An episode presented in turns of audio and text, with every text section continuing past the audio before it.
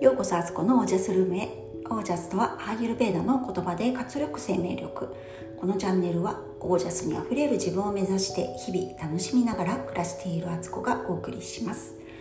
皆さんこんばんは。6月17日金曜日。現在20時40分くらいですね。金曜日いかがお過ごしでしょうか？えー、っとですねうちはですね長女が高校生の長女がコロナの陽性になりまして家族は全員濃厚接触者となっております。そして家族みんなもねあの PCR 検査を受けに行きまして、えー、結果はまだ明日以降にならないとわからないというね、えー、そういう状態で、えー、おります、えとうとう我が家にもコロちゃんがやってきたという感じなんですけど世の中にねいっぱいいると噂されてたコロちゃんが本当にいたんだなっていうのをね 今ね痛感しているおります。でまあねえっ、ー、とどうなるかはねちょっとその私たちの結果もどうなるかによって、えー、今後の生活の仕方がね変わるんですけどまあ基本的に来週1週間はねもうみんな隔離生活ですね。家の中にこもるということで。だけどなんか、えーと生活必需品とかねあの物買い物はねそういう買い物はしていいよって保健所の方から連絡あったんでああそうなんだっていうね。ちょっと前までとか最初の頃とか多分それもねダメだったりしたんじゃなかったんでしたっけ。だからそういう人って本当に食料に困るとかなんかそういうのを聞いてたんですけど、まあ、だんだんだんだんウイルスのねなんか正体というか特性が分かってきて、えー、そういうルールもねだいぶ変わってきたのかもしれないんですけどまあちょっとね子どもたちが来週学校に行かず家にずっといるんだとか あの夫ももちろん家で家からねリモートワークでみたいな、えー、家の中がものすごい人口密度だなみたいな でさらにあの陽性の長女がねあの自分の部屋にも隔離ですから1部屋もうねそれ用に使って、えー、4人で他の部屋で過ごす。でそれぞれ息子とかオンライン授業受けるのでで夫も仕事でしょ？で私もね自分の今度やるプログラムのねちょっとね動画を撮らなくてはいけなくてあのみんながいない時にやろうっていうか今日やろうと思ってたんですよ。動画をね。あのみんな昼間いない時になんて思ったらみんないるじゃんみたいなね。それが撮れなくてちょっとどこでいつ撮ろうかなっていうのをね思ってるんですけどまあこういう何かことが起きた時こそアイデアってまた浮かんできたりとかなんとかじゃあこうしてみようとかね。あこれだったらできるんじゃないかとかもうこういうアイデアでよく出るからそういう時こそね。あの火事場のバカ力ではないですけどなんかそういうねやり方で新しいいい方法が見つかるかもしれないしなんか本当にこういう時こそ明るい方を見ていきたいなって思っております。なんかこうねそういう家族でそういうことが起きたらなんかみんなでこう暗くなりがちじゃないですか。決してそうじゃなくてその中にもなんかそこから学べることだったり気づきとかなんか新しいやり方みたいなものがね生まれてくると思うんですよ。やっぱりこう余裕のある状態だと人ってねこうね考えなかったりするんですよね。なんかしようとか新しいこと考えなきゃとかね。やっぱりそういうのって出てきにくいんですよね考えられたとしてもなんか余裕余裕ぶっこいちゃってるわみたいな中だとなかなかねあの自分に火がつかない部分もあるのでこれが良い機会だと捉え あのなんかねいいいいこいい今まで思ってなかったようなねなんか目線とかが持てたらなってあの前向きに 考えております。で本当ねそうじゃないとねなんか好条件じゃないと人は生きられないのかっていうことになると思うんですよ。決してそうじゃなくってどんな時代今までの過去を振り返ってきてもね歴史上のことを考えてもこんな時だからこんな時によくこういうことができたよねとかあなんかもう何もない今から今の時代と比べたらこんな劣悪な条件の中でよくこういうことができたなとかって思うことってありますよね。だからそれってやっぱ人のクリエイティビティとかなんか知恵だと思うんですよね。とそれと生きる力みたいな。なんかそういうものってやっぱりこう条件じゃないんだよっていうことですよね。これがこうだったらこうなるのにとか家がお金持ちだったらこうなるのにとか。なんか自分が頭良かったらこうだったのにとかなんかそういうことじゃないっていうね。与えられるの待ってんなっていうことですよね。なんか指くわえて待ってても来ないよみたいな 感じもしますよね。そう。私よく思うのが今とね、まあ、気候の条件が違うっていう言っちゃえばそれまでですけどなんか昔の人って冬のね寒い時に昔の日本家屋とかってものすごい隙間風バンバンだったじゃないですか。めちゃくちゃ入ってくるみたいなね。なんかそれでよく食器がカタカタ鳴ってましたみたいなね。朝になると窓ガラスが凍っておりましたとかってよくねあの昔のうちとかってあると思うんですけどそんな中で暖房器具っていろりの日とかあとなんだ？昔の暖房ってまああれかなんだっけ？あの火鉢火鉢ね火鉢とかね。それぐらいしかなかったと思うんですよ。で毛布とかなかったですよね。あのあんまり羊とかいないかウールってあんまりなかったと思うし日本だとなんだ藁とか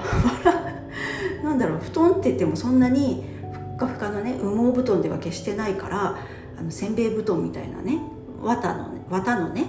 なんかそういう布団とかで暮らしてて着物もねなんかスースーするじゃないですかあれは。あの袖とかガバガバに開いてるし脇とか開いてるし。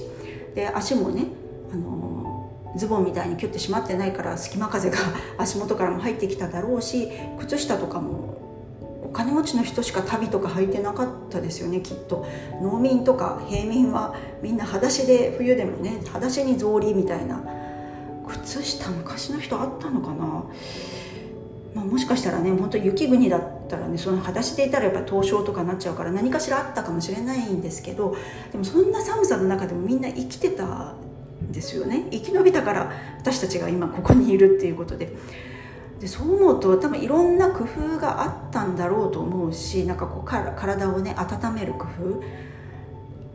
とか私たちが今考えるのは寒かったら外側から温めよう部屋を温めようとか着込んで温めようって考えるけどそれがなければじゃあどうするかっていうと今度は多分自分の体から何か熱を放出させようとか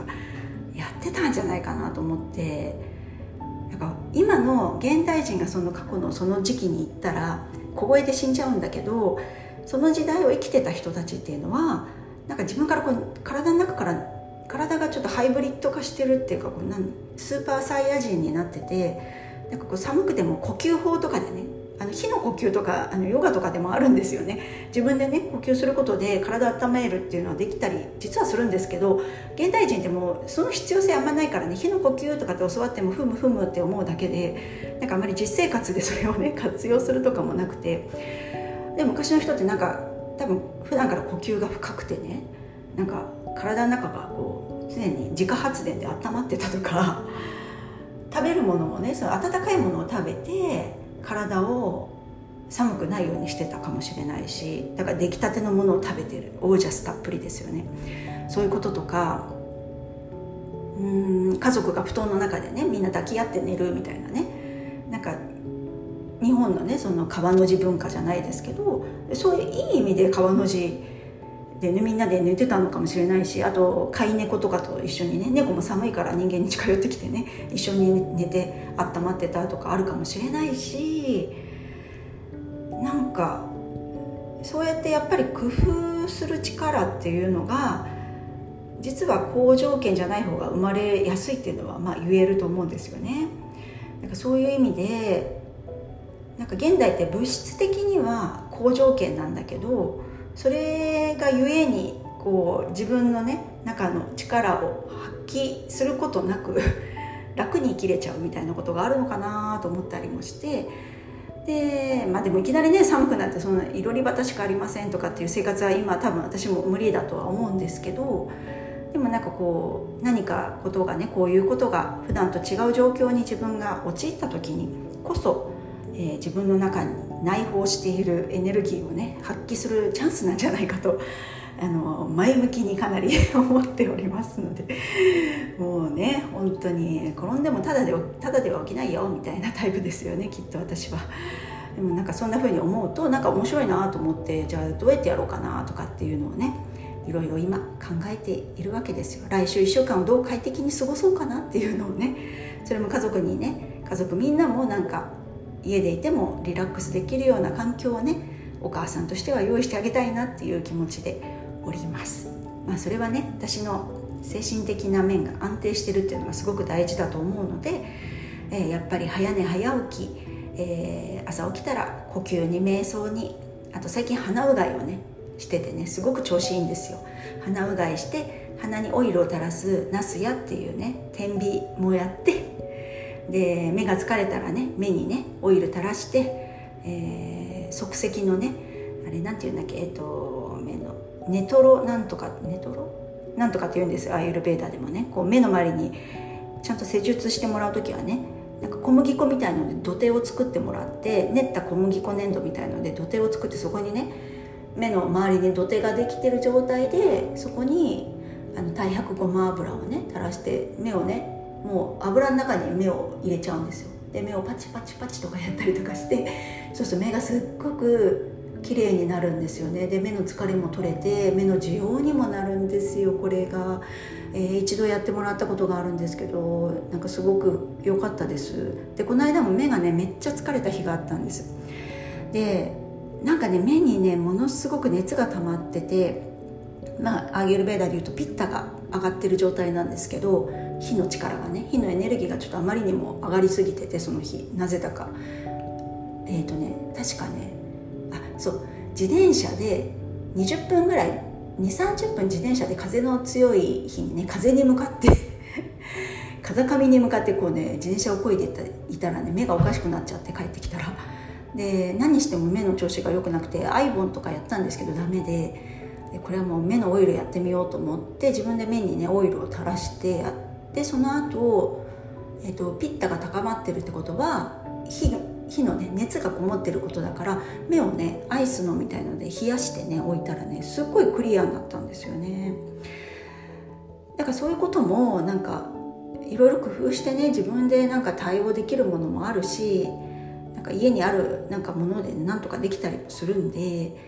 まあ、薬とかにねすぐ簡単に頼らなくても意外とこう日用品で対応できたりもするんでね。その方が安上がりじゃないですか。で自分の自宅で完結できるってすごい私はいいことだなと思っていて。でいざ本当に自分の力ではどうしようもできないとか緊急性の高いものは病院とかお医者さんにお願いするっていう助けてもらうっていうそういうバランスの取り方でいいと思うんですよね。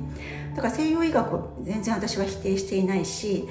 あの必要な時は西洋医学に助けてもらう。で普段はなるべく自家発電で動かしていくみたいなね風にしたいなと思ってそんなことをね考えた今日一日でした。はい。明日から明日ね、えーと、プログラムのキックオフあのみんなのね顔合わせが始まってそこでみんなで、えー、どんなメンバーかってみんなお互いにね会うことができてでこれからのことをいろいろ説明しつつみんなでこうね100日間が、えーと夏至の日から始めるんですけどうんなんか考えるだけでちょっとね今ワクワクしてていろいろこうやりたいことあるし いろいろお伝えしたいしみたいな。でもなんか今回の私はなんか変に頑張りすぎないでいようって思う自分もいるんですよね。なんか前今までだとなんか本当に自分がすごく頑張っちゃって出しすぎちゃうところもあったんですよ。